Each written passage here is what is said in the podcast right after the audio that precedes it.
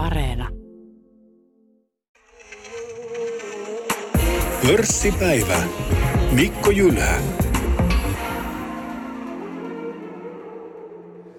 Tänään pörssipäivässä vieraana yksityissijoittaja Helsingin osakesäästäjien hallituksen jäsen Tomi Salo. Tervetuloa. Kiitos. Kiva tavata Tomi sinut jälleen pörssipäivässä. Me kohdattiin, tämä on, on nähty ja tavattu tässä niin eh, ohjelman teon yhteydessä pariinkin otteeseen vuosien varrella. Ja, ja muistuu mieleen muun muassa 2017, kun puhuttiin, puhuttiin taloudellisesta riippumattomuudesta. Sittenkin jo viisi vuotta silloin oli Pasi Havia ja Mikko Viikman meidän kanssa keskustelemassa. Muistan hyvin ja aika menee yllättävän nopeasti. Se oli mukava teema ja sitä voidaan sivuta tänäänkin vielä.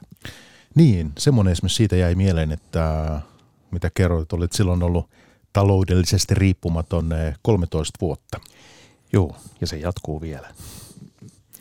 Pörssisijoittaja, olet metsäsijoittaja, olet asuntosijoittaja, puhutaan kaikista näistä, ää, mutta tietenkin tämä tilanne, missä ollaan. Joo. Poikkeuksellinen, traaginen vuosi tietysti Euroopalle, niin ää, olet nähnyt, kun olet 70-luvun lopulla tullut markkinoille, silloin teit ensimmäiset obligaatioostot 77, osakkeita 84, ostit Orionin osakkeita, että et, et niistä vuosista niin oot nähnyt 80-luvun lopun crashit, oot nähnyt 90-luvun laman, IT-kuplan, finanssikriisin, eurokriisin, koronakrassin, nyt tämän nykyisen tilanteen. Joo, kaikki nämä on tuttuja. Ja muistan vielä sen vuoden 73-74 öljykriisinkin, että olin silloin ysillä. Ja äh, ihan mielelläni seurasin, että se oli sen verran erikoinen tilanne, että se silloin jäi koululaisen mieleen. No, no niin, tämä öljykriisi tosiaan ne, silloin Egyptin ja Syyrian sotaa Israelia vastaan ja se sitten oli siinä taustalla. Minkälaisia muistikuvia? Silloin tota, ainakin jotain kattonopeuksia autot teillä rajoitettiin, oliko se 80 ynnä muuta? Joo, muistan, muistan silloin, niin perusongelma oli, että öljystä tuli niukkaa, tarjonta oli vähäisempää ja öljyhinta nousi rajusti ylöspäin. Nykyisellään, jos katsotaan niitä sen hetkisiä barrelihintoja, niin ne voi näyttää edulliselta. Mutta muistan tällaisen yksityiskohdan, että keväällä, korjaan kesällä 73 bensa maksoi 75 penniä litralta ja kesällä 74 maksoi markka 27 penniä litralta. Eli ei ihan 100 prosenttia nousua, mutta kyllä semmoinen 7-80 prosenttia oli siinä. Ja muistan muita käytännön rajoituksia, jota silloin, silloin ajettiin läpi. Ja niitä oli se, että tosiaan kun mainitsit, niin kattonopeus maantielle 80, asuntojen sisälämpötilaa laskettiin 20 asteeseen, liikkeiden valot sammutettiin sitten, olisiko ollut kello 17 jälkeen samoin kaikkien kauppojen näyteikkunat oli pimeänä ja katuvalojen palamistakin rajoitettiin. Olisiko näin, että keskiyön aikaan katuvalot oli pois päältä.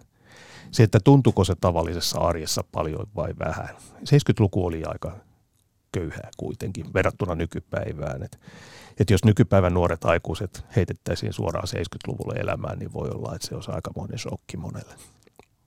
Mutta niin, jos me tästä jostain syystä painottaisiin sinne 70-luvun elintasoon, niin se vaan, että tämähän on nähty ennenkin, että ei tässä mitään uutta.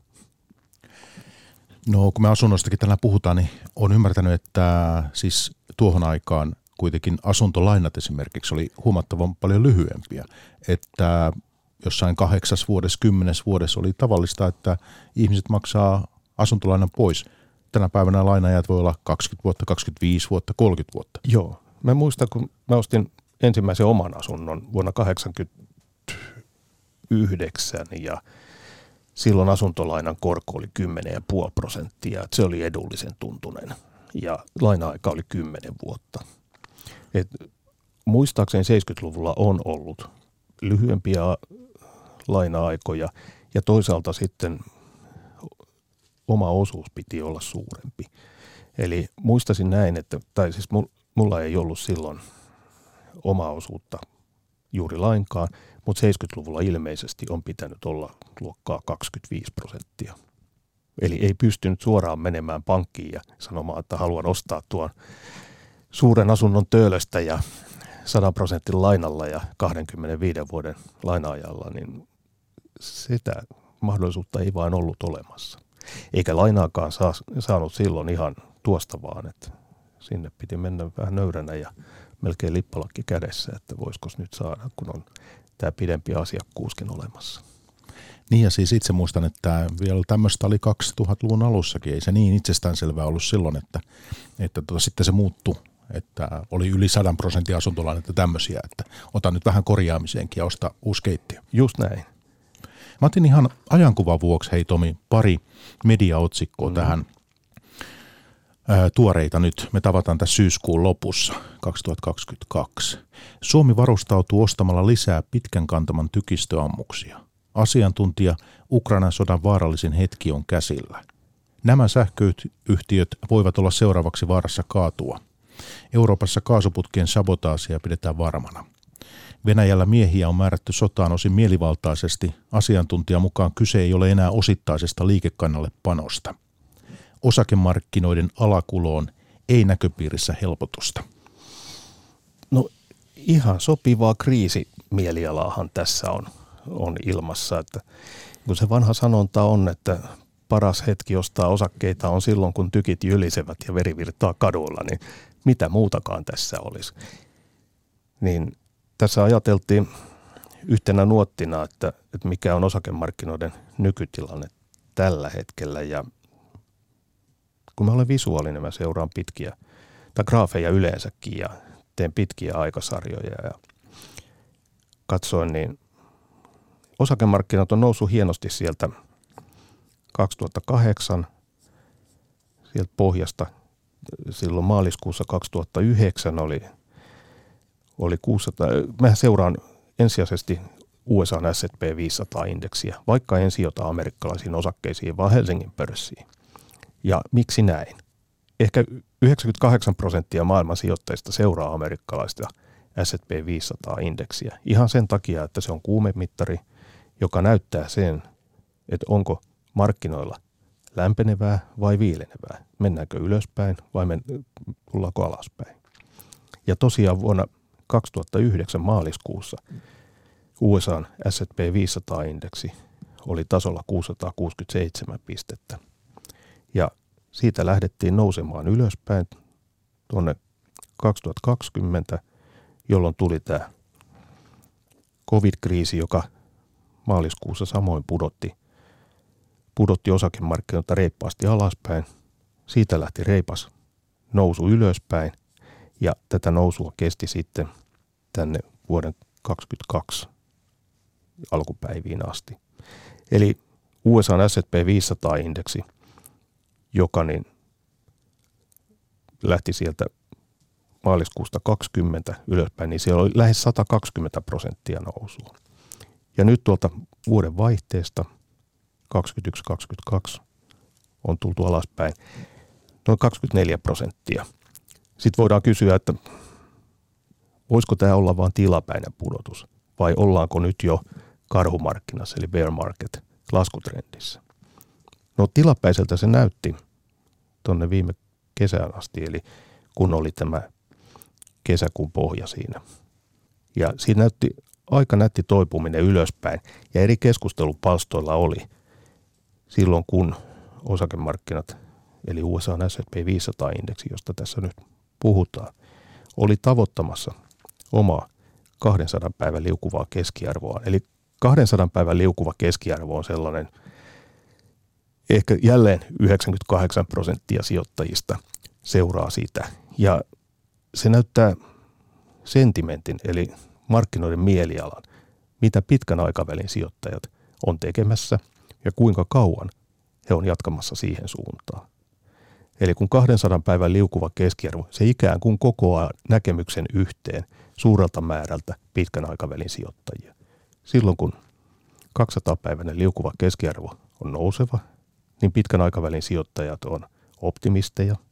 Kun se tasottuu vaakasuoraksi, nämä empii, miettii, että ollaanko jatkamassa nousua. kääntymässä laskuun. Joskus on näinkin, että mennään vaakasuoraan, voidaan kääntyä vähän alaspäin, mutta sitten taas kun optimismi alkaa nousta, niin 200-päiväinen liukuva keskiarvo lähtee nousuun.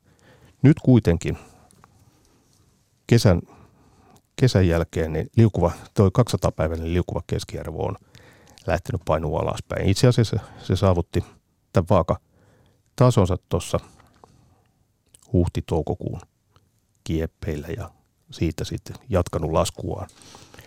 Ja tällä perusteella voisi todeta, että ei se kesän, kesän pohjan jälkeinen nousu ollut mikään käänne takaisin jatkamaan tätä pitkää nousua ylöspäin, vaan kyllä me on käännytty siitä karhumarkkinaa bear markettiin. Ja karhumarkkinan määritelmä on se, että 0-20 prosenttiin on vielä korjausliikettä. Sitten kun pudotus on yli 20 prosenttia, niin sitten ollaan bear market, eli, eli laskutrendissä. Ja nyt on se miinus 24 prosenttia, johon päädyttiin kesäkuussa. Siitä tuli hyvä nousupyrähdys ylöspäin. Ja nyt ollaan painuttu taas sinne noin 24 prosenttiin. Ja ollaan itse asiassa hyvin lähellä testaamassa sitä kesäkuun pohjaa. Eli usein tämmöinen tuplapohja, että mennään alaspäin, tulee pomppu ylöspäin ja painutaan uudelleen testaamaan sitä pohjaa. Niin se on merkitsevä siinä mielessä, että jos se pohja pitää, niin silloin pitkäaikaiset sijoittajat ja myös spekulantit, eli tällaiset, jotka ottaa nopeita, lyhyitä, ohuita viipaleita markkinoiden liikkeistä, niin hekin kiinnostuu.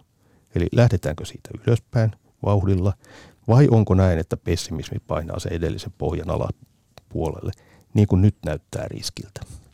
Eli ajatuksesi on, että tästä jatkettaisiin vielä alaspäin? Kyllä tämä siltä näyttää. Ja vielä kun katsotaan geopoliittista tilannetta, katsotaan taloutta, niin ei tässä ole sellaisia komponentteja, jotka perustelisi sitä reipasta nousua ja paluuta taas pitkään nousuun. Ja sinne, takaisin sinne hyvään nousutrendiin, jossa oltiin tuonne vuoden, vuoden vaihteeseen asti. Tosiaan sinulla on pitkä kokemus, Tomi. Mites, kuinka syvälle tässä voidaan päätyä? Vaikea sanoa.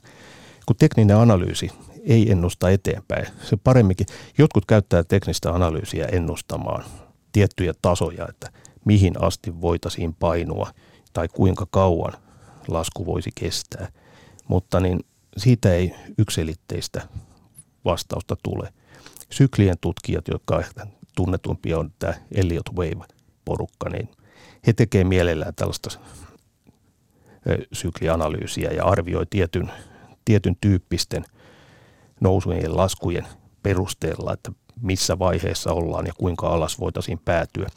Toiset taas laskee niin sanottuja Fibonacci lukuja siitä, että kun lähdetään pohjasta, mennään huippuun ja saavutetaan tiettyjä Fibonacin tasoja siitä alaspäin, niin mitkä on niitä todennäköisiä laskuja, mihin sitten voitaisiin päätyä. On, mäkin olen laskenut niitä, mä olen tehnyt, tehnyt Excelistä tämän Fibonacci laskuri, se ei ole mikään vaikea tehdä, niin, niin sit, näitä pystyy laskemaan, mutta niin, se on vain yksi ohje siitä, että katsooko markkinat, että tällä tasolla olisi jo riittävän halpaa niin, että voisi alkaa ostaa pitkään salkkuun.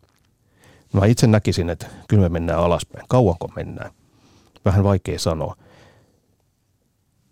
Kun mä katson hidastuvaa talouskasvua, katson nousevia korkoja, katson kiihtyvää inflaatiota, laskevaa elintasoa, tämä on ihan kuin 70-luvulla.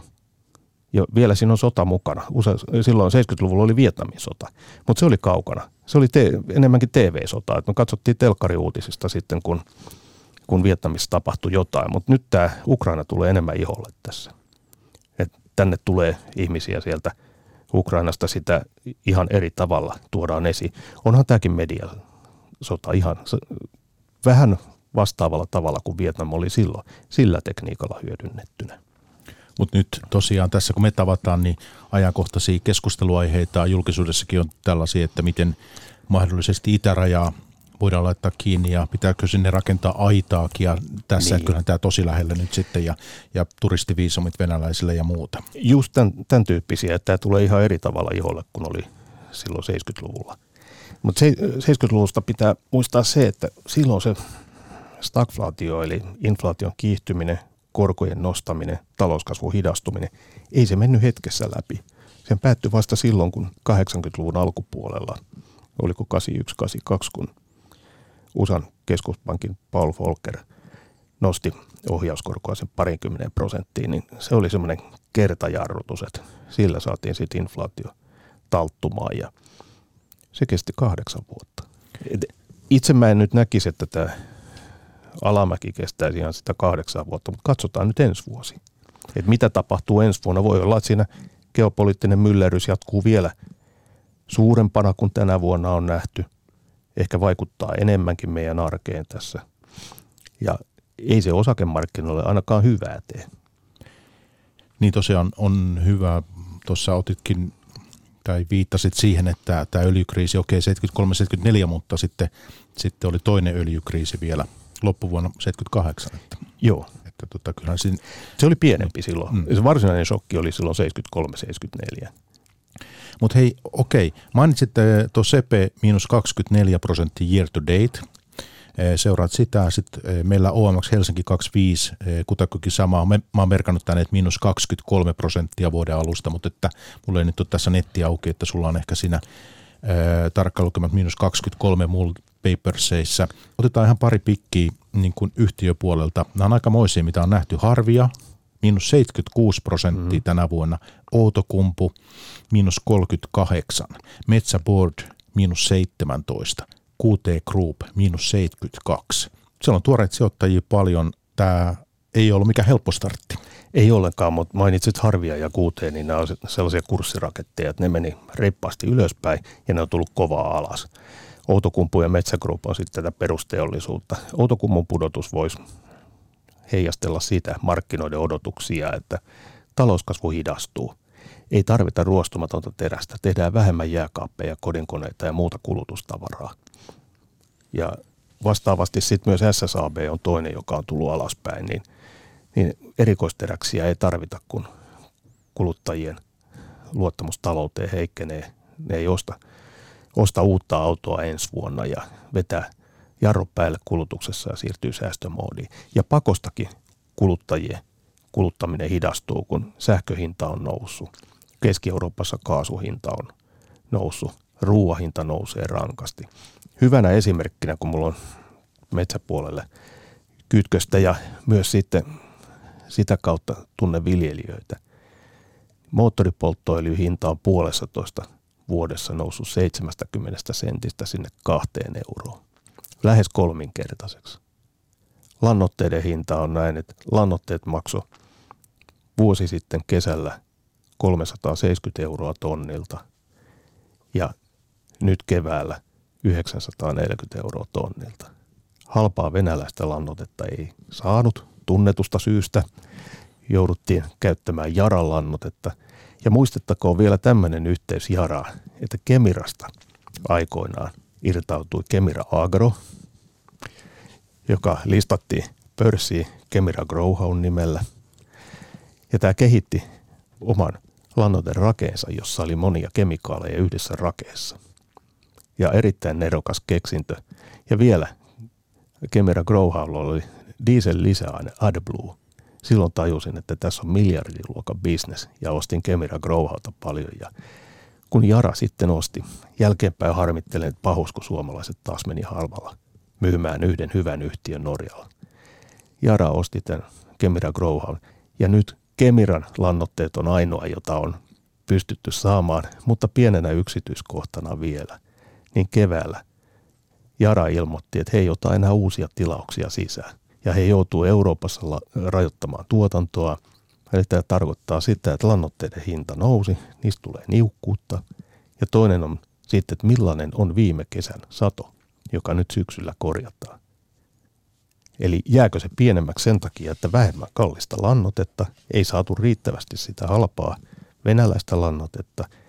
Eli tässä on just siinä, että nämä Ukrainan sota ja siihen liittyvät pakotteet ja takaisinpäin lyönyt vastapakotteet, niin ne vaikuttaa ihan tavallisen ihmisen arkeen.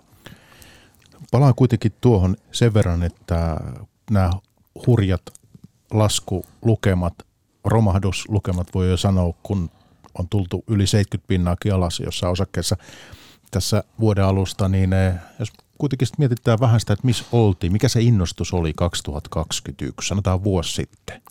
Silloin varmaan oli kuumimmillaan. Viime vuonna puhuttiin spakeista ja oli näitä kasvuraketteja, QT siellä, siellä Helsingin pörssissä ehkä niin kuin kirkkaammassa luokassa. Ja tota, niin mitäs, minkälainen, oliko tämä ihan klassinen tällainen niin kuin nousumarkkinahuipentuma?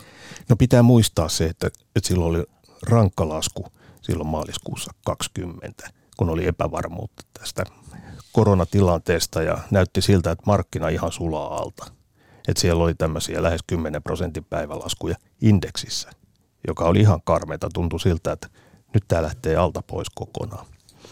Ja silloin keskuspankit pelasti sen tilanteen, että, että silloin todettiin, että kyllä osakemarkkina täytyy pitää pystyssä.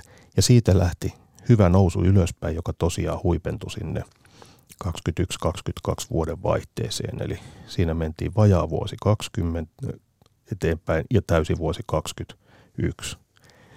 Eli tämä on just semmoinen kunnon huipentuma, siinä volyymit nousi, kun tarkastellaan, mä tarkastelen ihan S&P 500 tässä, koska se on niin kuin se suuri kuva, että, että miten maailman osakemarkkinat kokonaisuutena ikään kuin yhteen indeksiin tiivistettynä voidaan esittää, niin, niin se oli just semmoinen kunnon nousun viimeinen revitys ylöspäin.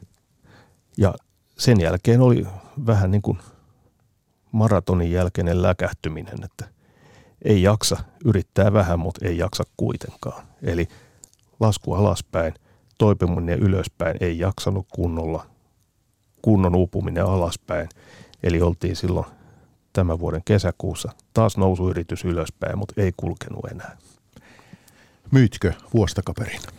En myynyt, kun mä olen pitkän aikavälin sijoittaja ja pyrin olemaan myymättä. Siinä on oikeastaan kaksikin syytä. Yksi on siinä, että pitkään salkkuun ei paljon kauppoja ja toinen on, mitä sitten tilalle. Et kun maksaa verot sieltä, sitten pitäisi saada joku toinen kohde, jossa nousuodotuksia on niin paljon, että se vielä verojen jälkeenkin antaa, antaa suuremman nousu odotuksen kuin mitä, mitä se edellinen. Tikkurilla poistui salkusta. Pahuus, kun se myytiin pois. No, mä huikkaan tähän väliin, hei. Ihminen, joka kuuntelee meitä radiosta myöhemmin. Tässä on kyseessä nyt pörssipäivä ja tänään sijoittaja vierana Tomi Salo. Tomi Salo, voiko sanoa konkarisijoittaja? Mitä semmoisesta ajattelet, onko se vähän? Voihan niinkin sanoa, että jos mä nyt vuonna 77 aloitin näin ja 84 ostin ensimmäiset osakkeet, niin on siinä nyt yli 40 vuotta. Olet kommentoinut vuosien varrella paljon osakemarkkinoita. Olet kirjoittanut kolumneja, artikkeleita, muun muassa taloussanomiin, kauppalehteen, EQ-meklari-lehteen, tämmöinenkin oli aikoinaan. Ja... Joo, aloitin tosiaan 2004 kirjoittamalla taloussanomia sinne osakesäästäjä palstalle. Meitä oli puolitusinaa kirjoittajia ja vaihtuva vuoro siinä. Kirjoitettiin aina jostain talouden ajankohtaisesta asiasta ja mulla valikoitu sitten tämä kulma enemmän tämmöiseen markkinoiden tarkasteluun, teknisestä analyysistä ja toin sinne sitten viksiä mukaan, eli tätä sanottu markkinoiden pelkokertoimeksi tai pelkoindikaattoriksi. Ja no hei, e, joo, kun olet paljon kirjoittanut ja e, kommentoinut, etkö Ylelläkin käynyt pörssipäivässä toki, mutta varmaan muutenkin täällä ja käynyt? Olen mu- muutenkin ja aamu TVssä on käynyt kommentoimassa ja radiossa useita kertoja niin sinun ohjelmassa kuin muissakin ja Tosiaan mainitsit EQ Meklarilehden, sellainen oli. Muistaakseni olen mandaattumia asiakaslehteen kirjoittanut jonkun jutun ja Kauptin bankin asiakaslehteen ja olin vielä perustamassa Viisas Rahalehteä silloin, kun taloussanomien paperilehti, joka oli pitkään osakesäästäjien yhteistyökumppanina. Paperilehti loppui ja näin perustettiin silloisen puheenjohtaja Jarmo Leppiniemen kanssa tämä Viisas Rahalehti. Eli sinulla on kokemusta tästä osakemarkkinoiden kommentoinnista, mutta että, ja monet tuntevat sinut tietenkin nyt sitten kun Suomen osakesäästäjien aktiivina. OSKL, lyhennettä käytitte aikoina, että enää. Juuri näin. Mä olin itse osakesäästäjien hallituksessa, olin toiminnanjohtajana vuosina 2007-2012 ja sen jälkeen, kun sinne tuli Lahtisen Antti toimitusjohtajaksi, niin olin osakesäästäjien hallituksessa ja olin aina sinne vuoteen 2019 saakka sitten hallituksen jäsenenä. Ja totesin sitten siinä vaiheessa, että voin siirtyä enemmän sinne takariviin ja pitää antaa nuorille osakesäästäjille näkyvyyttä ja puheenvuoroa, että kun osakesäästäjissä nuorten osakesäästäjien osuus on, jos se olisi oma, oma paikallisyhdistyksensä, niin se olisi heti siinä samaa suuruusluokkaa Tampereen tai Turun osakesäästäjien kanssa. Öö, joo, ja tuossa pari vuotta sitten, kun teillä oli vaikeita, niin laitoit paikkoja kuntoon teidän liitossa, mutta että mennään nyt ihan tähän, että pörssi on nyt tosiaan tuttu juttu. Mitä se pörssi ja sijoittaminen ylipäänsä niin ovat merkineet sinulle niin kuin vuosien saatossa? Miksi me puhutaan tästä? Miksi tämä on niin mielenkiintoista? Kysyn tämän. No voisin sanoa, että se on enemmän elämäntyyli. Niin mä määrittelisin näin, että pörssi ja sijoittaminen on muuttunut harrastuksesta työksi ja ammatiksi. Että tosiaan tässä vuosien varrella, kun ensimmäinen sijoitukseni oli MKP, eli maa- ja teollisuuskiinteistöpankin obligaatiot. Seurasin osakekursseja ruutuvihkoa jo 80-luvulla. Luvun lopulla piisin graafeja sinne ja ensimmäisen tietokoneen ostin vuonna 1993 ja sattumalta näin Macworld-lehdessä mainoksen Managing Your Money-nimisestä ohjelmasta ja Wealth Builder-nimisestä ohjelmasta. Tilasin USAsta ne levykkeellä ja näissä oli osakeseuranta myös sillä tavoin, että sinne pystyi laittamaan manuaalisesti kursseja. Laitoin manuaalisesti kurssit sisälle ja ohjelma muodosti sitten graafeja kerran viikossa. Kauppalehdestä laitoin kurssit sinne useamman vuoden ajan ja siinä oli myös erilaisia skenaarioita, joita pystyi tekemään sen hetkisen tulojen perusteella ja paljonko säästää kuukausittain, mikä on tuotto-odotus, mikä on allokaatio, osakkeet, korkoinstrumentit, käteinen raha. Ja sitten tämä näytti siitä, paljonko ottaa riskiä, eli suurentaako esimerkiksi osakkeiden allokaatiota ja paljonko on 20, 30, 40 vuoden kuluttua. Ja tämä tähtää siihen, että, että miten pystyy tekemään omatoimista eläkesäästämistä. Näytti aina sitten valoilla vihreää tai keltaista tai punasta, että jos säästäminen on liian pientä. Siitä se lähti liikkeelle. Perehdyin tekniseen analyysiin ja suoritin sitten markkinointiinstituutissa työn ohessa sijoitusneuvojan koulutusohjelman ja silloisen sijoituspalvelututkinnon, joka oli edeltäjä näihin APV1 ja APV2 tutkintoon. Nyt sitten melkein 20 vuotta taloudellisesti riippumattomana olet ollut, äh, mutta aikoinaan käynyt päivätöissäkin. Joo, kyllä. Itse asiassa niin ihan koulutukseltani tuotantotalouden diplomi-insinööri ja vielä hammaslääketieteen lisensiaatti, jota en ole kovin paljon tässä nostanut esille. Että kyllä mä potilaita hoidin 15 vuotta ja sitä, sit myös opetin terveydenhuolto-oppilaitoksessa niin hammaslääketieteellisiä aineita, biokemiaa ja lääkeaineoppia, matikkaa. Niin mietin, että onko ne osakemarkkinat sitten harrastus vai onko ne työ ja mitä haluan tehdä. Ja mä totesin, että tämmöinen vähän suurempi kuva sopii mulle ja, ja myös sieltä tuotantotalouden opinnoista tuli enemmän sitä talouskulmaa ja mä olen aina kiinnostunut talousasioista, niin sitten totesin, että enemmän tähtään tähän osakemarkkinoihin ja sitten mä tein semmoisen villin hyppäyksen tuossa, että siirryin pois turvallisesta kuviosta ja hyppäsin tuntemattomaa 2003 alusta ja taloudellisesti riippumattomaksi. Tämä oikeastaan lähti siitä liikkeelle, että mä keskustelin taloudellisesti riippumattoman osakesäästäjä Pekka Lakan kanssa. Ehkä Pekka Lakka nimi on tuttu ainakin sieltä 90-luvulta ja tämä oli tehnyt samantyyppisen siirron aikoinaan. Oli muistaakseni ollut Lohja Oyllä asentajana ja sitten joidenkin järjestelyjen kautta niin joutunut sitten valitsemaan sen tien, että hän jää riippumattomaksi, mutta oli harrastanut osakesijoittamista ja sitten yksi sijoitusmessuilla kysyin, että miten sitä käytännössä oikein toimii. Ja tällä oli monia hyviä kysymyksiä sitten tuloista ja menoista ja elämäntyylistä ja voisi sanoa, että kyllä kaikilla osakesäästäjien jäsenillä vähintäänkin on ihan koulutaustasta riippumatta aika samankaltainen ajatusmaailma. Eli se on semmoinen tietty perussäästäjä luonnekuva, joka sieltä nousee esiin. Tuossa pari vuotta sitten, pari vuotta vaan viisi vuotta sitten ja näin, niin miten mekin silloin keskusteltiin 2017 taloudellisesta riippumattomuudesta. En tiedä kuinka paljon nämä viimeaikaiset tapahtuvat ovat sitten ihmisten tavoitteisiin vaikuttanut, että, että nämä puheet taloudellisesta riippumattomuudesta ainakin noin niin kuin mediassa tuntuvat nyt hieman vähentyneet. Tuntuu Vähent- varmasti. Kyllä se vaikuttaa aina nousukaudella.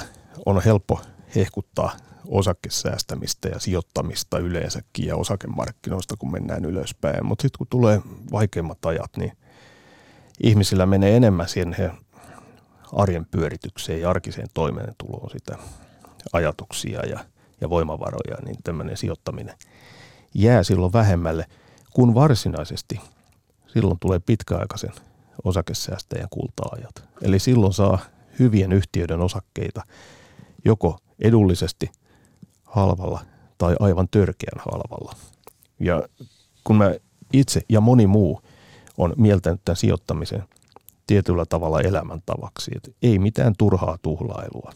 Mulla itselläni ei ole Mersua, ei ranteessa ole Rolexia, ei ole leveitä elämäntyyliä, aja vanhalla Opelilla. Me perheen kanssa asutaan 70-luvun rivitaloasunnossa ja elämäntapa on semmoinen puolivaatimaton. Ei millään tavoin niin kuin kurjuuden ihannointia tai kurjuuden maksimointia, mutta sillä tavoin, että tehdään järkeviä valintoja. Varmaan ihmisiä kiinnostaa, että pörssisijoittaminen sinulla on yksi näistä niin kuin sijoitustoiminnan keskeisistä asioista asuntojen metsän sija, ää, niin kuin lisäksi, niin minkälainen osakesalkku se on tällä hetkellä? Mulla on parikymmentä Helsingin pörssin, pörssin yhtiötä tässä salkussa ja ja näitä tuttuja, jos katsotaan, että suuret, keskisuuret tai pienet yhtiöt tässä listalla, niin mä oon poiminut sieltä suurten ja keskisuurten yhtiöiden joukosta sellaisia sopivia. Ja jos katsotaan Aastayöhön, niin mulla on niitä Asposta Wärtsilään, että jos sanoo niitä ääripäitä sieltä ihan aakkosjärjestyksestä. Tällaisia tuttuja. Ehkä mulla on sieltä 80-luvun ja 90-luvun rasitteena se, että mulla on enemmän näitä konepajoja, tämmöisiä oikeita tavaroita tekeviä yhtiöitä. Onhan siellä tietysti Orionia vielä sieltä 84 vuodelta keskoa on mukana, mutta sitten on konepajoja sieltä, koska on helppo mieltää, mitä ne tekee. Että, et joskus on sanottu, että Suomessa ei kannata tuottaa hevosta pienempää ja sitähän nämä konepajat oikeasti tekee. Et ole kuitenkaan sitten laittanut rahoja HEX 25 indeksiin?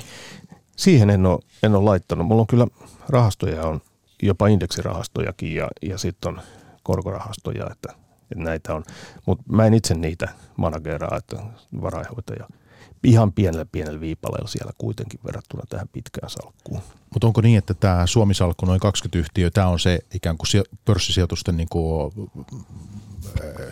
keskeisin osuus siinä? Se on se keskeisin osuus ja jos, jos ajatellaan tyyliä, niin tyyliltä niin mä olen enemmän arvosijoittaja kuin kasvusijoittaja.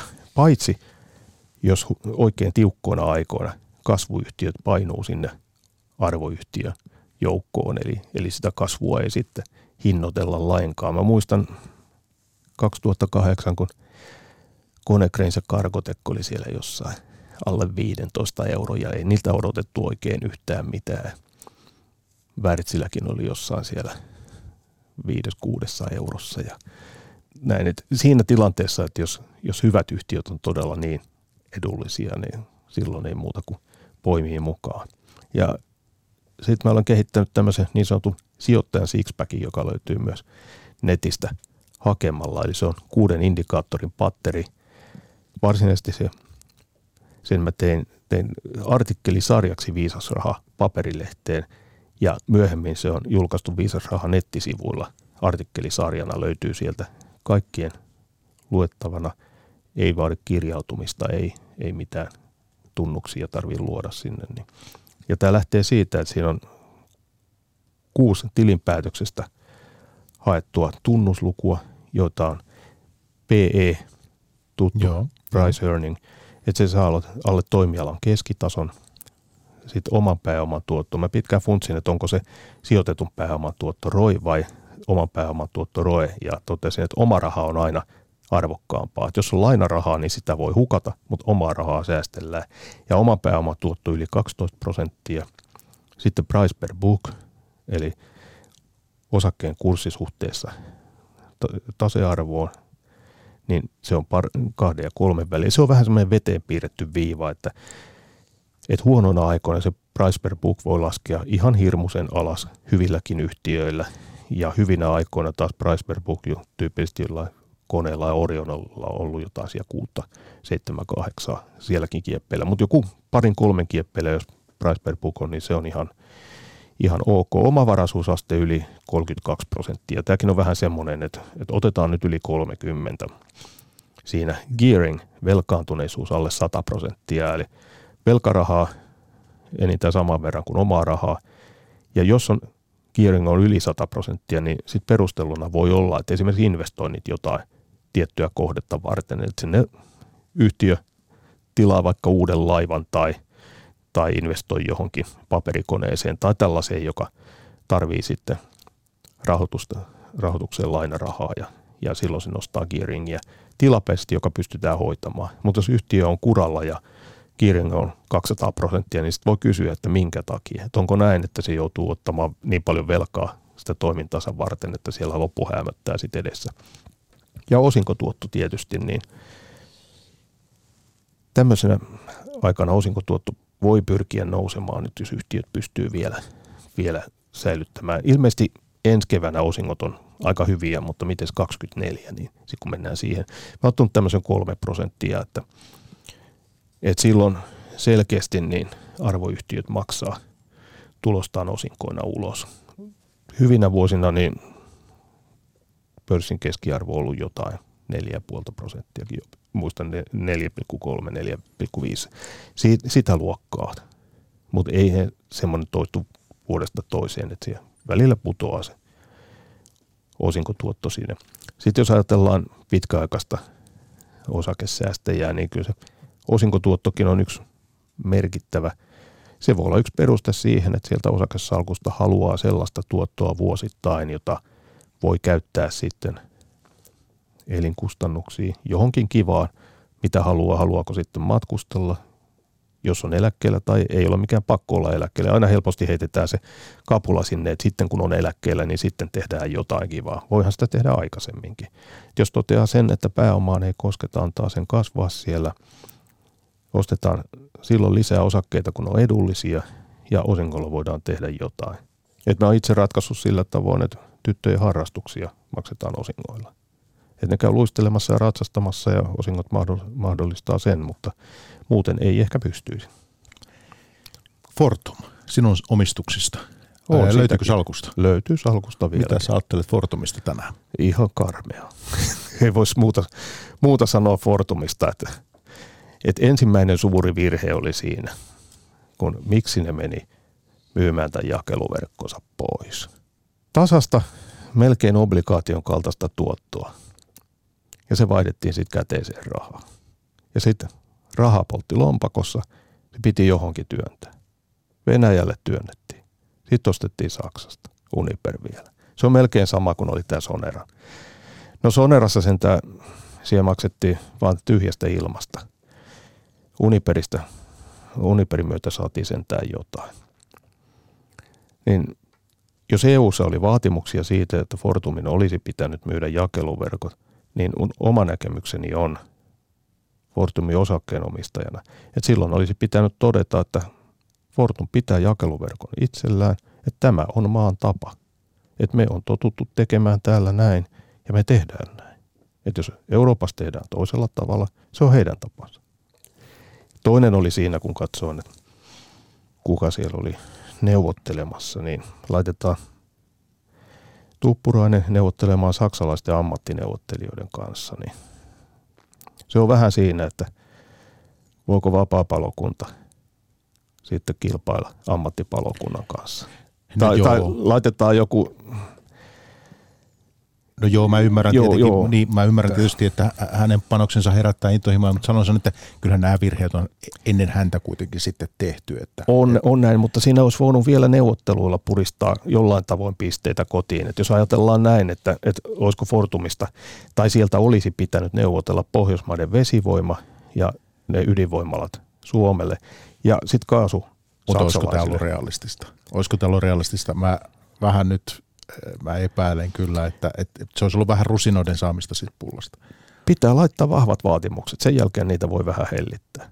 No, jos me ei, me ei, nyt on tehty tämä sopimus ja tämän kanssa joudutaan elämään tässä ja minä en ole neuvottelupöydissä ollut, että enkä tiedä minkälaisia ne keskustelut ovat siellä olleet, mutta, mutta ihan ne kaikkein pahimmat pelot ei kuitenkaan tässä ratkaisussa nyt sitten nykytiedoin käyneet toteen. No, vähän sieltä saatiin takaisinpäin, mutta kyllä mulla tuli aika elävästi mieleen tämä Elopin toiminta Nokiassa, että kun hän tuli sinne ja ennen kuin tuotannossa oli uusia tuotteita, niin vanha haukuttiin lytty ja todettiin, että se tullaan lakkauttamaan ja se oli näin, että melkein kuin olisi pohja vedetty pois sit koko yhtiöltä, niin tässä oli vähän sama.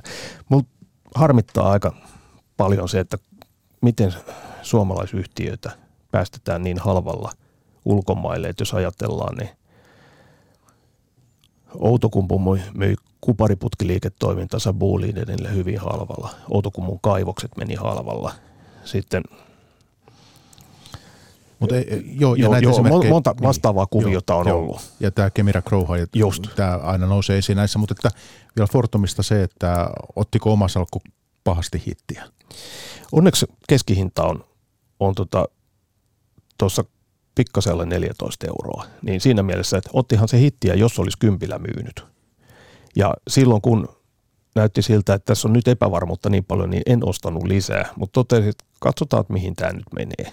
Et Et siinä ku, en, en myynyt siinä tilanteessa ja nyt totean, että tällä hetkellä, niin kun se nousi sinne, niin se oli lähes plus miinus nollassa. Että, eli siinä mielessä voisi sanoa, että alun perin, niin tässä on hyvä esimerkki siitä, että varsinainen tuotto tehdään silloin ostaessa.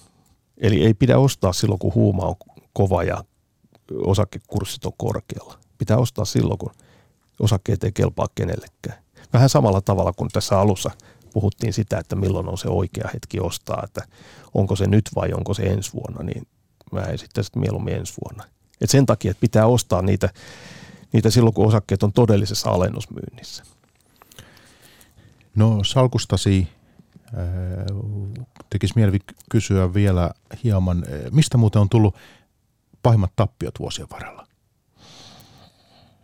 Jos ajatellaan prosentuaalisia tappioita, niin kyllä ne on Tampellasta tullut aikoinaan. Et silloin muistan, että Tampelan johdossa oli henkilöitä, joilla oli käänteinen kultainen kädenpuristus että, tai kosketus, että kaikki mihin ne koski, niin hyvätkin yhtiöt muuttuivat mullaksi, ei siis kullaksi.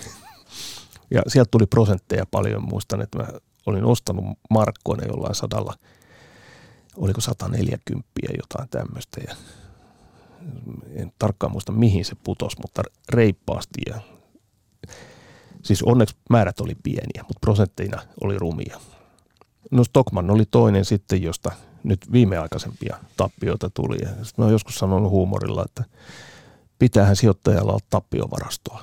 Eli jos jonain vuotena tulee plussaa esimerkkinä näin, että lunastetaan niin kuin pörssistä pois niin kuin tämä tikkurilla, niin siinä hetkessä pitää realisoida sitä tappiovarastoa, eli Stockmannia. Ja sitten kun kysyit, unohdin tosiaan, että olin myynyt tätä Stockmannia, että mä pidin sitä sopivana, sopivana tappiovarastona siihen asti, kunnes sitä voi käyttää. Ja sillä sain pienennettyä sitten taas myyntivoiton verotusta. Mutta ei se tarkoita sitä, että tietoisesti pitäisi ostaa osakkeita, joiden kurssit laskee ja tehdään keinotekoisesti tappiovarastoa. Että, että mieluummin maksaa veroja. Se tarkoittaa sitä, että on, on tullut voittoakin. ja mikä, minkä voisi nostaa parhaaksi onnistumiseksi osakkeessa? Itse asiassa tämmöinen kuin Kotisaari ja Kotisaari Ingman, niin hyvä esimerkki. Mulla on sitä 40 kappaletta salkussa ostettu 80-luvulla ja hinta oli noin 65 senttiä kappaleelta. Ja tällä hetkellä sen arvo on joku 650 euroa. Mutta siis tässä ei nyt puhuta listatusta osakkeesta. Ei list- se oli pörssilistalla silloin. Se oli meklarilistalla aikoinaan ja se poistui sitten myöhemmin meklarilistalta. Mutta sulla on osakkeet jäljellä? Ne on vielä jäljellä.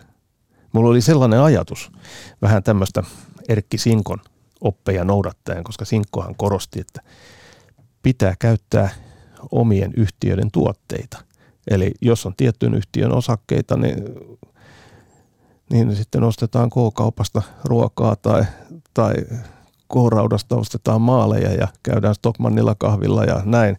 Niin kuin Sinkko tätä on, on toteuttanut, niin mä ostin sitten Ingmanin jäätelöä perheelle aina. Mutta sä joudut nykyisin ostaa sitten Arlan tuotteita. No niin, joutuu. Mutta tosiaan sulla on nämä laput jäljellä, ei ole mitään lunastusta tullut sitten. Välillä on joku ollut kiinnostunut ostamaan niitä ja on todennut, että ei ihan kannata, kun tarjottu hinta on ollut sen verran alhainen. Tuleeko niistä osinkoa kanssa? Kyllä niistä osinkoa tulee. All right. Hei, sitten vielä hei pörssijutuista sen verran, että tosiaan Suomi Salkku, se pariket-yhtiö muodostaa Joo. sen ydinrungon siellä.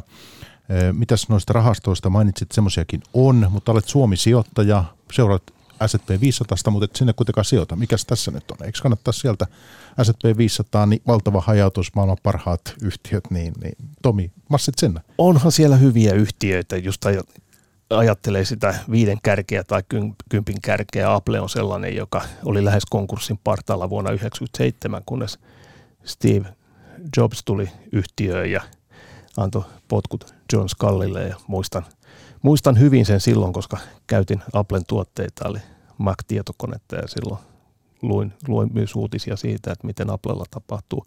Että jos niihin aikoihin, kun nettikaupankäynti alkoi käynnistyä täällä Suomessa, olisi ostanut Applen osakkeita, niin ehkä sitten voisin ostaa sen Mersu, jota en ole tähän mennessä hankkinut. Mutta ajatellaan näin, että sijoittajalla pitää olla joku etulyöntiasema tai pitää olla jotain kaulaa muihin. Amerikkalaiset sanoo edge. Ja mä itse näkisin, että tämä etulyöntiasema on se, että Suomi-yhtiöstä saa hyvin informaatiota, yhtiökokoukseen voi mennä – ja näkee sellaistakin infoa, mitä ei lehdet kirjoita. Muistan hyvin Amerin yhtiökokouksessa, kun yhtiön toimitusjohtaja Roger Talermo oikein kiemurteli siellä lavalla, tunsi myötähäpeää, kun hän kertoi tai yritti kertoa kauniisti, että miksi yhtiöllä on mennyt niin huonosti.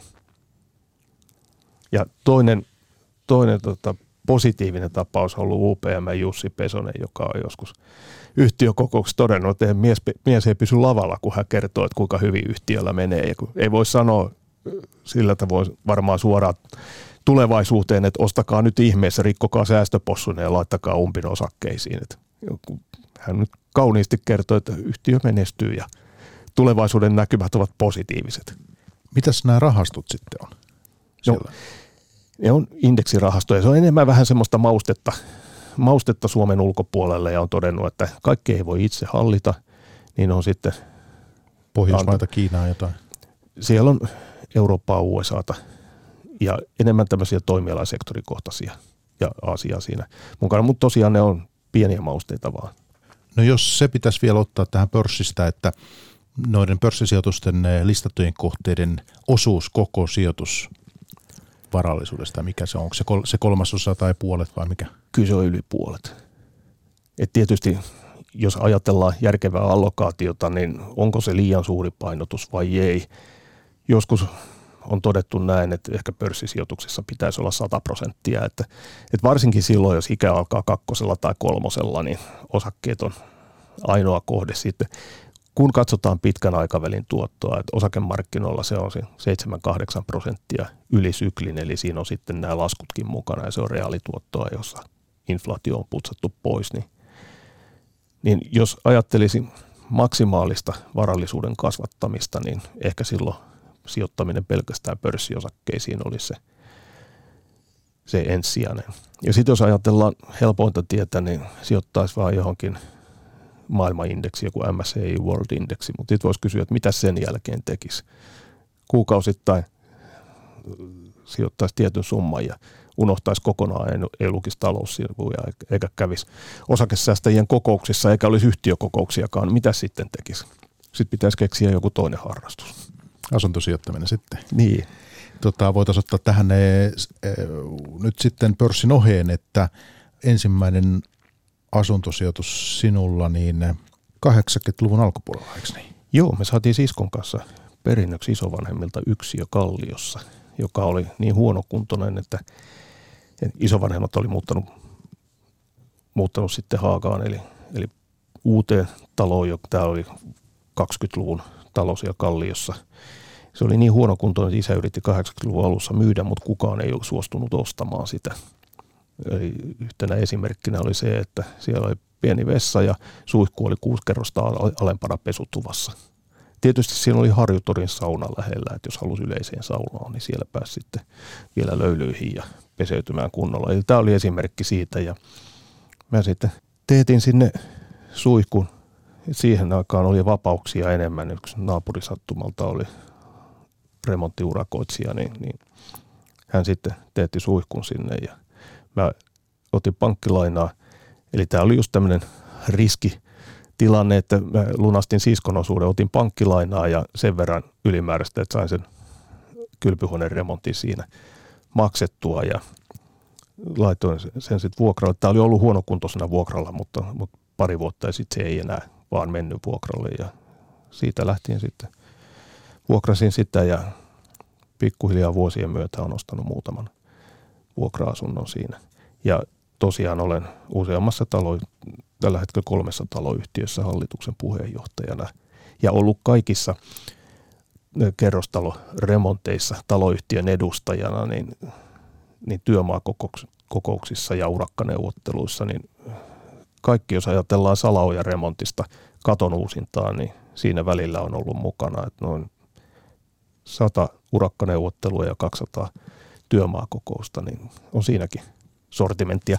Eli osa asuntopuolen sijoittajista tuntee tai asuntopuolella tuntee mut vaan niin lähinnä asuntosijoittajana. Osakemarkkinoilla taas tunnetaan pelkästään osakesijoittajana ja metsäpuolella tunnetaan taas sitten metsänomistajana, joka kulkee metsurin vaatteet päällä. Että tämä asuntopuoli on ihan tuntematon eikä osakemarkkinatkaan useimmille tule mieleen.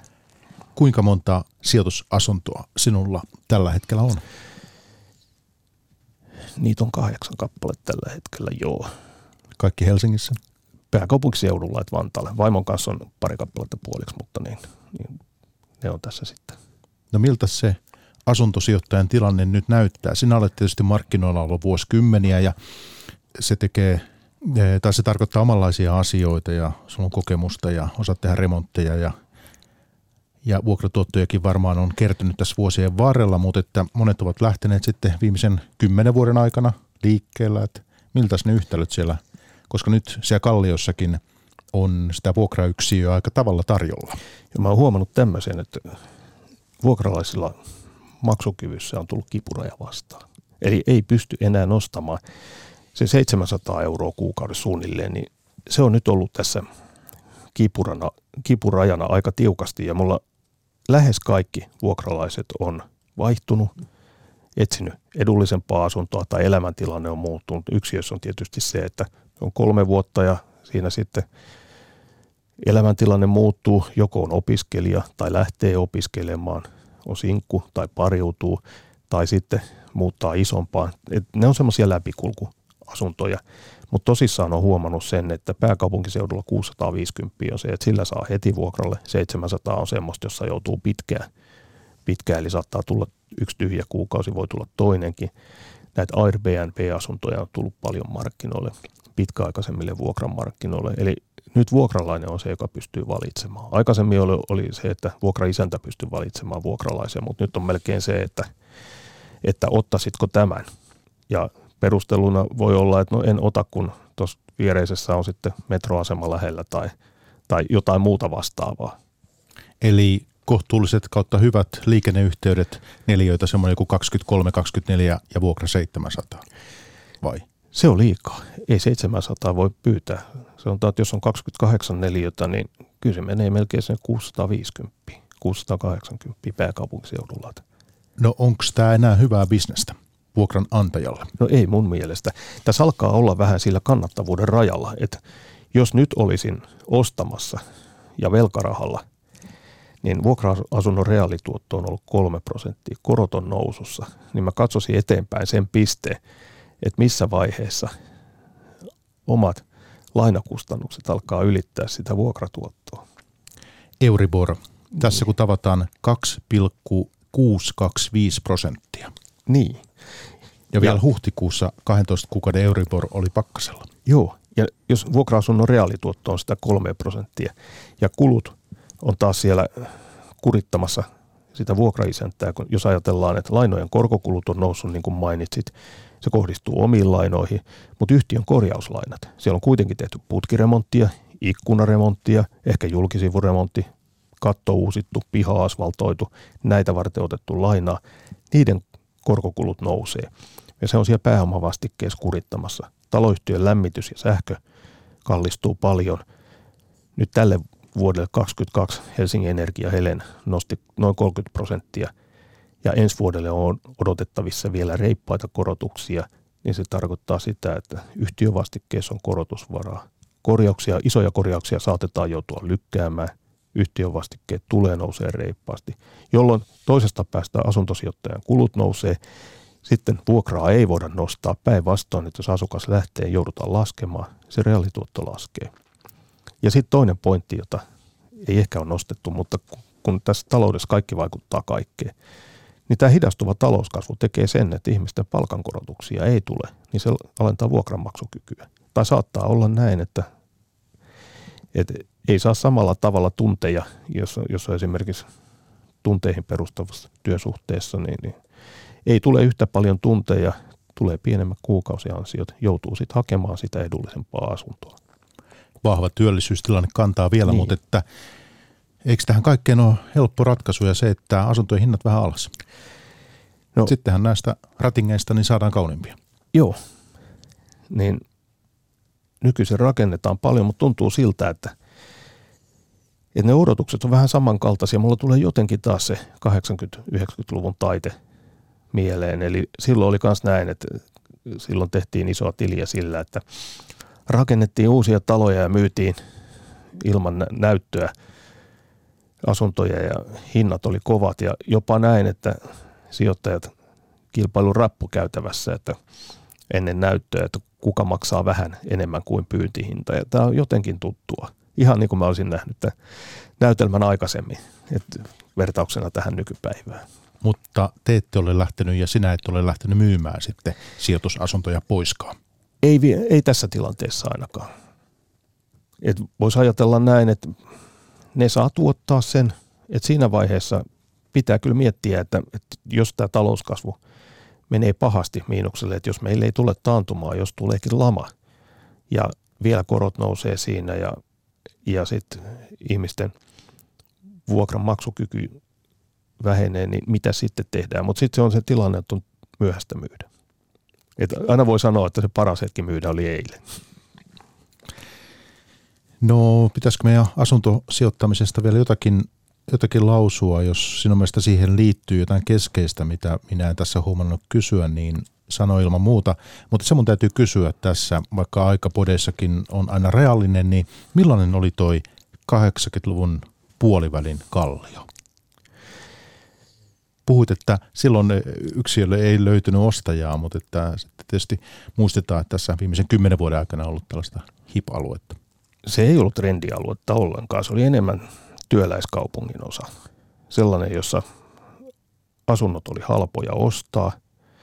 Siellä oli korttelipuoteja, paljon oli pieniä elannon leipämyymälöitä ja vastaavia. Eli elanto on tämä nykyinen hok-elanto, mutta silloin oli itsenäinen ja ja tota, voisi sanoa, että Kalli oli vähän semmoinen menneen maailman kaupungin osa. Asui vanhoja mummoja ja vanhoja ukkoja siellä ja ei ollenkaan sillä tavoin nuorten aikuisten suosikki kuin tänä päivänä. Hintatasolta on halpa niin vuokrataso kuin asuntojen ostohinnatkin. Ja tosiaan siihen aikaan oli ihan tyypillistä, varsinkin siellä, että ei ollut omaa suihkua tai tällä tavoin asunnossa. Just näin. Se oli ihan tyypillistä, mutta kun nyt pesutuvassa oli suihku kuusi kerrosta alempana, niin jos asunnon hinnassa kompensoitiin tällainen epämukavuus, niin mikä siinä? Voisi sanoa, että ehkä kotoa pois muuttavalle nuorelle parikymppiselle se ei ollut mikään ongelma. Ja sitten niitä rakenneltiin taloihin erilaisia virityksiä ja niistä sitten syntyi ongelmia kanssa ja vesivahinkoja ynnä muuta. Joo, näitä, mutta onneksi mulla oli sellainen osaava urakoitsija, että kun hän teki siihen suihkun, niin mä kysyin, että mitenkäs hän saa sen tiiviiksi, ettei tule ongelmia. Niin muistan vielä, vuosikymmenten jälkeen hän sanoi, että hän tekee uima-allas laastilla sen, niin varmasti pitää. No pitikö yläkerrassa myös?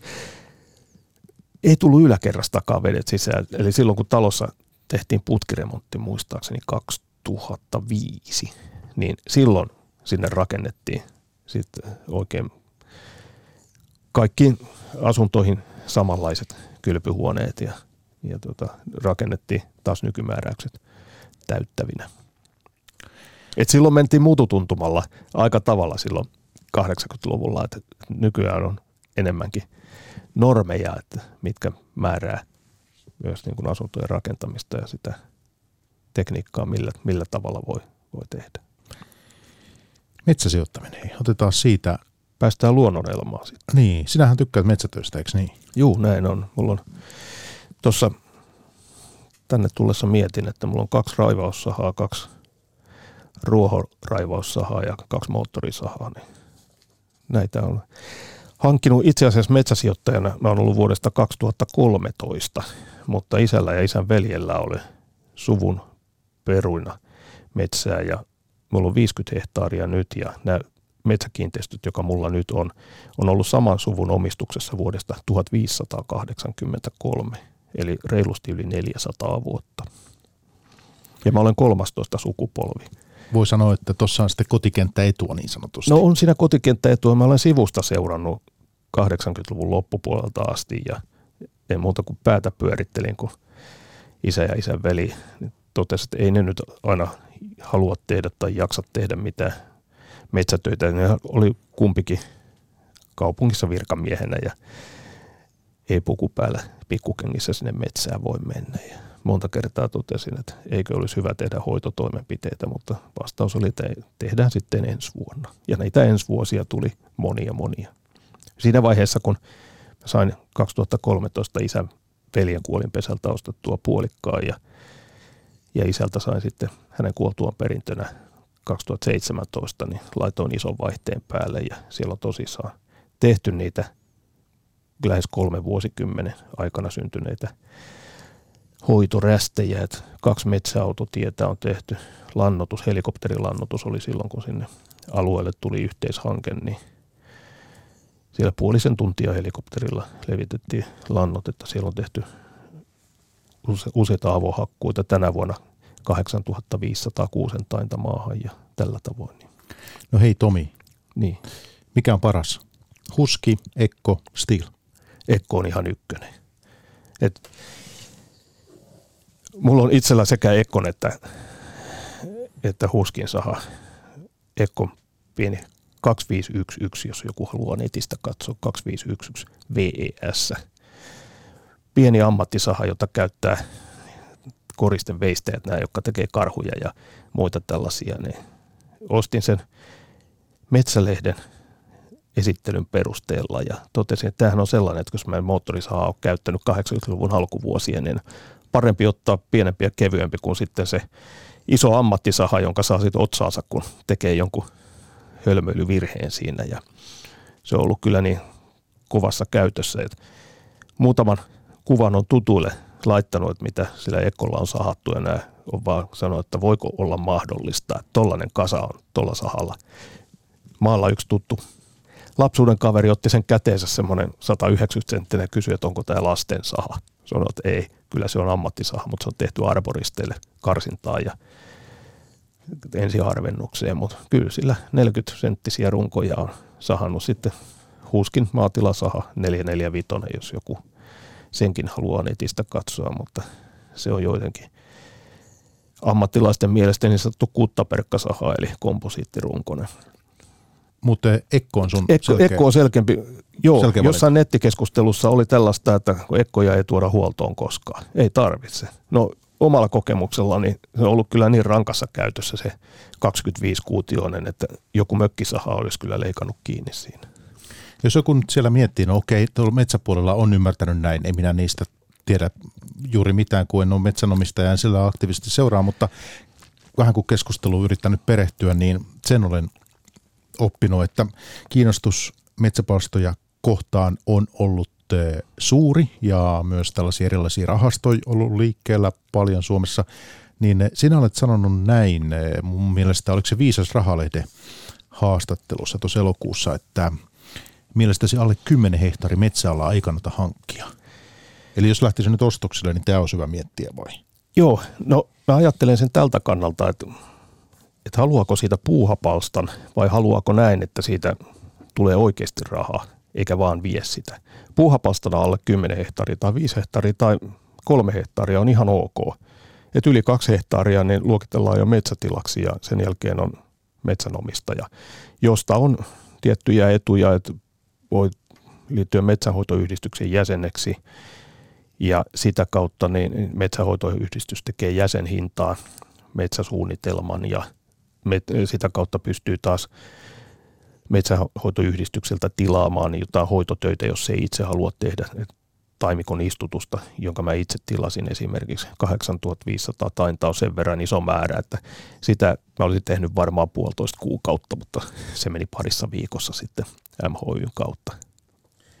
Mutta siis toi 10 hehtaaria, niin tämä on semmoinen, jos haluaa sitä vähän tuottoa kanssa. Joo, joo tämä on ihan hiharavista, tämä ei ole mikään semmoinen ehdoton totuus, mutta tämä on sellainen hiharavista ja mun kokemuksen mukaan, että kun mulla on se 50 hehtaaria, niin se on sellainen, että siinä pystyy tekemään avohakkuun, mutta kyllä sen pystyy syömään tyhjäksi.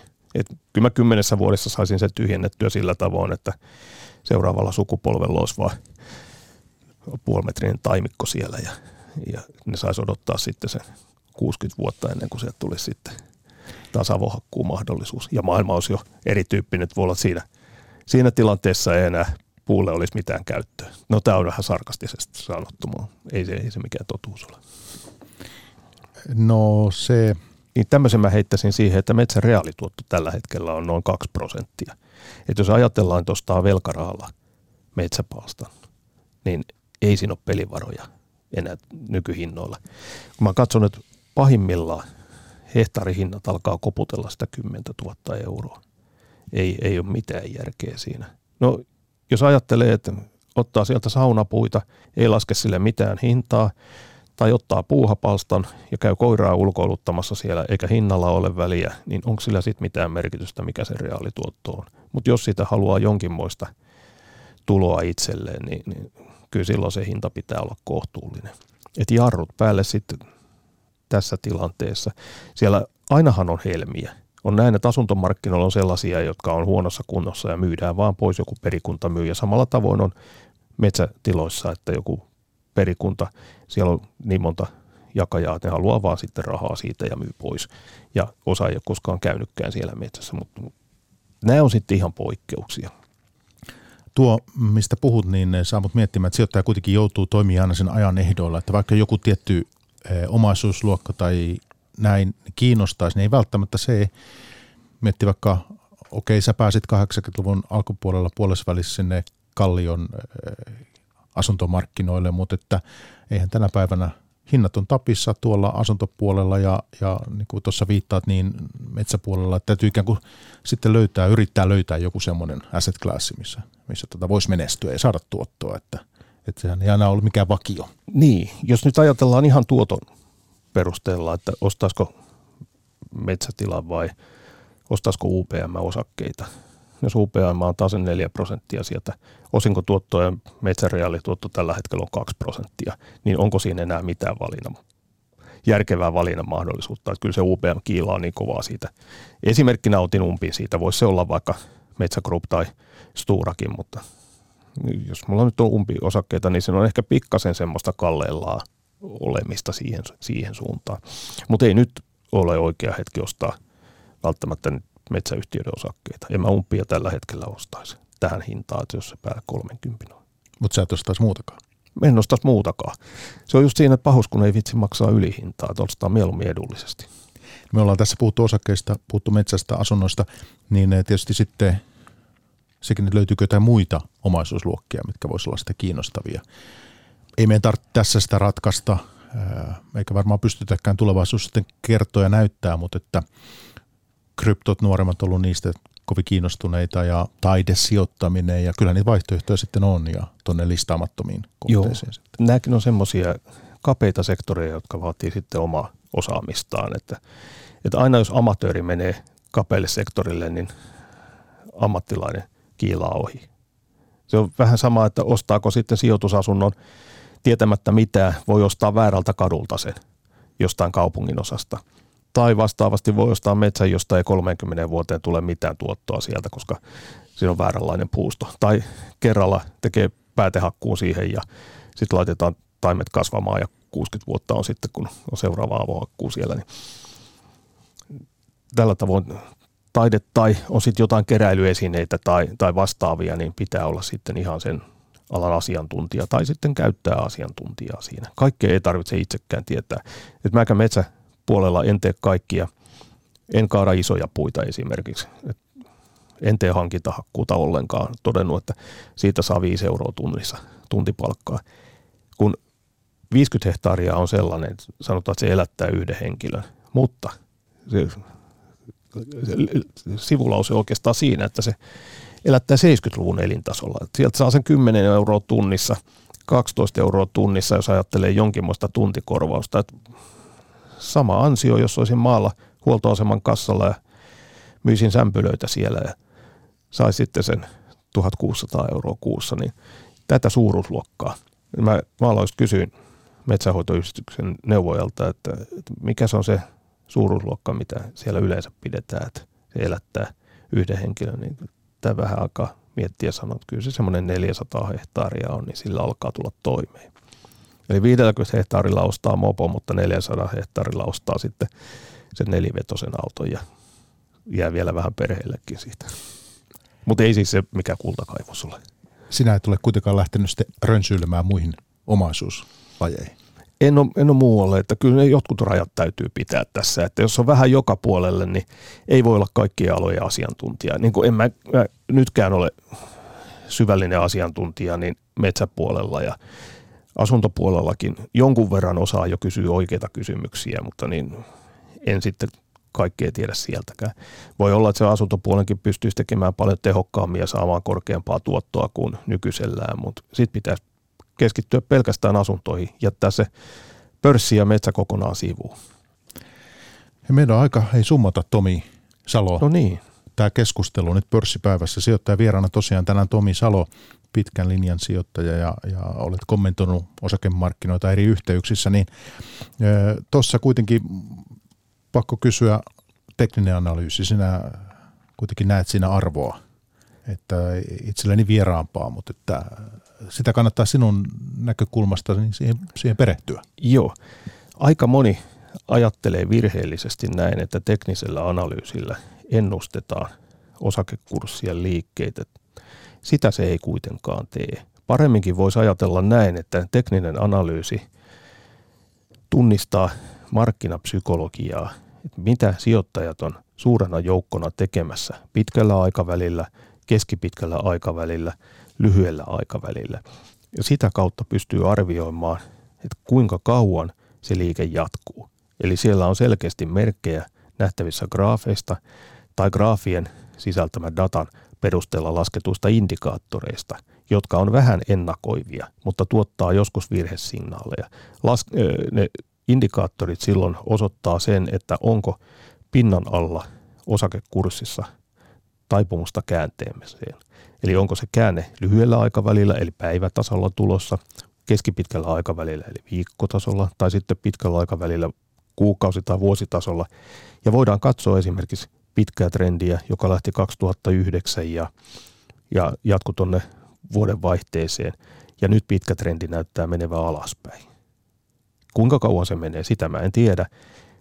Sitä pitää seurata ja siinä vaiheessa, kun taas teknisen analyysin sekä kurssigraafi että graafin datan perusteella lasketut indikaattorit, tyypillisesti esimerkiksi RSI ja MACD eli MACD, plus sitten liukuvat keskiarvot, 200-päiväinen, 50-päiväinen liukuva keskiarvo, ehkä 10-päiväinen liukuva keskiarvo siihen vielä, niin kun nämä kääntyy ylöspäin. Sitten on tiettyjä oppikirjamaisia asetelmia. Esimerkiksi nyt on se, että kurssigraafi on alimpana, sitten sen jälkeen on 50-päiväinen liukuva keskiarvo ja ylimpänä 200-päiväinen liukuva keskiarvo. Ja nämä kaikki on laskevia. Niin se on oppikirjamainen esimerkki sitten laskutrendistä. Samalla tavoin kuin kurssigraafiin on piirretty laskeva trendikanava. Niin kauan kuin kurssi on siellä trendikanavan yläreunan ja alareunan sisällä ja kanava osoittaa alaspäin. Se tarkoittaa, että me ollaan laskutrendissä. Siinä vaiheessa, kun kurssigraafi tai kurssikäyrä nousee siitä trendikanavasta ylöspäin, niin sitten se laskutrendi alkaa päättyä. Tähän on aina myöhässä, mutta jos on menettänyt ehkä 20 prosenttia siitä noususta, jos edessä on vaikka 100 prosenttia nousua, niin silloin on vielä aika hyvin lähtökuopissa. Tässä oli lyhyt esittely teknisestä analyysistä, mitä siltä voi odottaa ja mitä se ei kuitenkaan tee. Aika moni käyttää teknistä analyysiä väärin sillä, että, että kuvittelee ennustavansa kurssiliikkeitä tai kurssitasoja, mutta useimmiten se johtaa sitten siihen, että ottaa liian isoa riskiä ja tappio lyö kynsille. No jos tässä vielä tullaan alaspäin, niin kuin ennakoit tuossa, niin aiotko hyödyntää velkavipua sitten suuremmissa määrin? En ole velkavipua käyttänyt ollenkaan. Siinä on se riski, että, että jos vielä tullaan sitten enemmän alaspäin ja on isolla velkavivulla liikkeellä, niin ne on yleensä sitten johtanut sijoittajan tuhoon. Mä oon niin paljon nähnyt tässä näitä velkavivulla pelanneita, jotka on sitten pyyhitty pöydältä pois. On aina niitä fiksumpia ja kokeneempia, jotka pystyy sitten tällä tavoin putsaamaan velkavivulla toimivat yksityissijoittajat pois. Ja jos siellä on instituutiota, niin yksityissijoittaja ei pärjää niille, vaan täytyy hyödyntää näitä kurssiliikkeitä ja olla mieluummin sitten omalla rahalla siellä mukana ja ahneus on aina huono. Pitää olla tyytyväinen. Mä oon tällaista miettinyt, kuuntelin kerran podcastin, jossa puhuttiin sen kapitalismista ja se lähti siitä, että pitää olla tyytyväinen siihen, älä tavoittele liian paljon, älä ole ahne. Eli tässä on myös sitä money managementia, eli ei oteta liian suuria riskejä ja tavoitteena ei ole maksimoida sitä tuottoa, vaan tavoitteena on kuitenkin pääoman säilyttäminen. Hyvä. Hei, Tomi Salo, kiitos, että pääsit vieraaksi pörssipäivään. Kiitos. Oli mukava käydä. Pörssipäivä. Mikko Jylhä.